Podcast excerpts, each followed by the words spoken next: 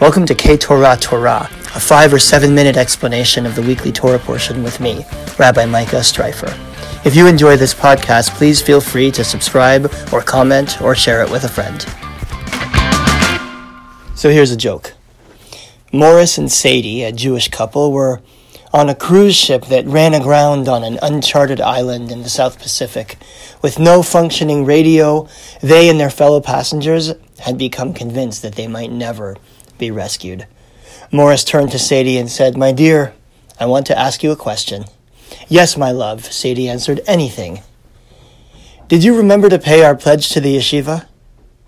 Why, no, answered Sadie, thinking that was a strange question. I forgot. But why would you think of that in a moment like this? Hmm, said Morris. What about our pledge to the Jewish Federation? Did you pay that one? Oy vey, answered Sadie. I also forgot that one, but tell me, Morris, how is this relevant when we are marooned on an island? Morris continued. What about the temple building fund? Did you pay that one this month?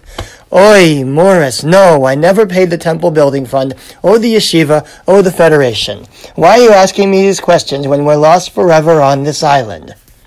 Morris looked over at Sadie with a wide grin on his face and answered, Don't worry, they'll find us. This week's Torah portion, which is called Truma, is both an architect's dream and a fundraiser's dream. It's an architect's dream because it describes the building of the Mishkan, the tabernacle or portable sanctuary that the Israelites carried through the desert with them. And a lot of it sounds like this. I'll read chapter 26, verse 15 of Exodus. You shall make the planks for the tabernacle of acacia wood upright. The length of each plank shall be ten cubits, and the width of each plank a cubit and a half. Each plank shall have two tenons parallel to the other. Do the same with all the planks of the tabernacle. You get the idea. There are about three chapters of that.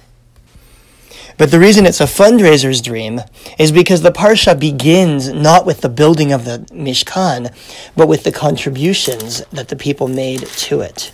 It says, Vayedaber Adonai el Moshe lemor. The Eternal One spoke to Moses, saying, Tell the Israelite people to bring me gifts, vikehuli truma. You shall accept gifts for me from every person whose heart so moves them. And then it lists off the gifts that people are supposed to bring different kinds of metals and yarns and fabrics. And it culminates with a very famous verse Va'asuli mikdash veshachanti betocham. God says, Build me a sanctuary so that I may dwell among them.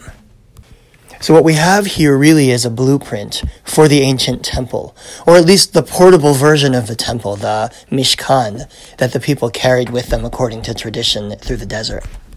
And like any Jewish building campaign, it starts with a fundraising campaign.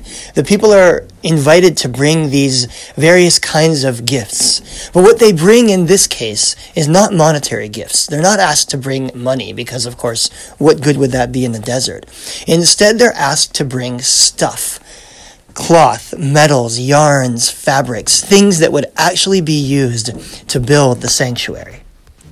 In order to understand the significance of this fact, we have to understand two things. First is that this Mishkan, this tabernacle, sat at the center of the Israelite camp. Around it on all sides, the various 12 tribes were camped, three tribes on each side. So that when they looked center, when they looked at the middle of their community, what they saw was this house where it was understood that God lived. In other words, the temple and all of the religious traditions and cultural factors that arise out of it were a unifying factor for the entire Jewish community. The second thing we need to know is that the word truma, which here means gifts or donations, comes from a Hebrew root that means to lift up or to exalt. So now, imagine that you are an ancient Israelite. Months ago, you were a slave and you exited Egypt and now have made your way into the desert. You're standing at Mount Sinai having received laws, and now you're called upon to bring some gifts. So you donate things, maybe some nice threads or yarns that you own, a piece of cloth that's particularly beautiful, and it's used to make the temple. So that now when you gaze at the center of your camp, you see this beautiful structure where God is worshiped on behalf of the entire community. And you can literally see the pieces of cloth that you donated that are used to make up one of the walls surrounding it. It must have been an incredibly empowering experience for these people to be not slaves to someone else's way of life, but builders of their own way of life. It must have exalted them, it must have lifted them up as they began this journey through the desert. Hence, the meaning of truma is both donation and also a lifting up. Because by contributing to the creation of their own religious and cultural center, the people were lifting up their own lives and exalting themselves into a nation. Now, this sounds like a really good introduction to a federation campaign or a synagogue building fund campaign. Morris and Sadie would be proud even from their desert island. But one of the messages of this parsha is that we don't only give financially, we also give with our talents.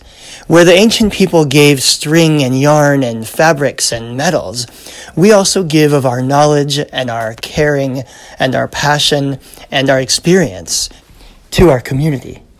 Anyone who belongs to a synagogue or works with youth or volunteers their time knows that those organizations couldn't get along without them.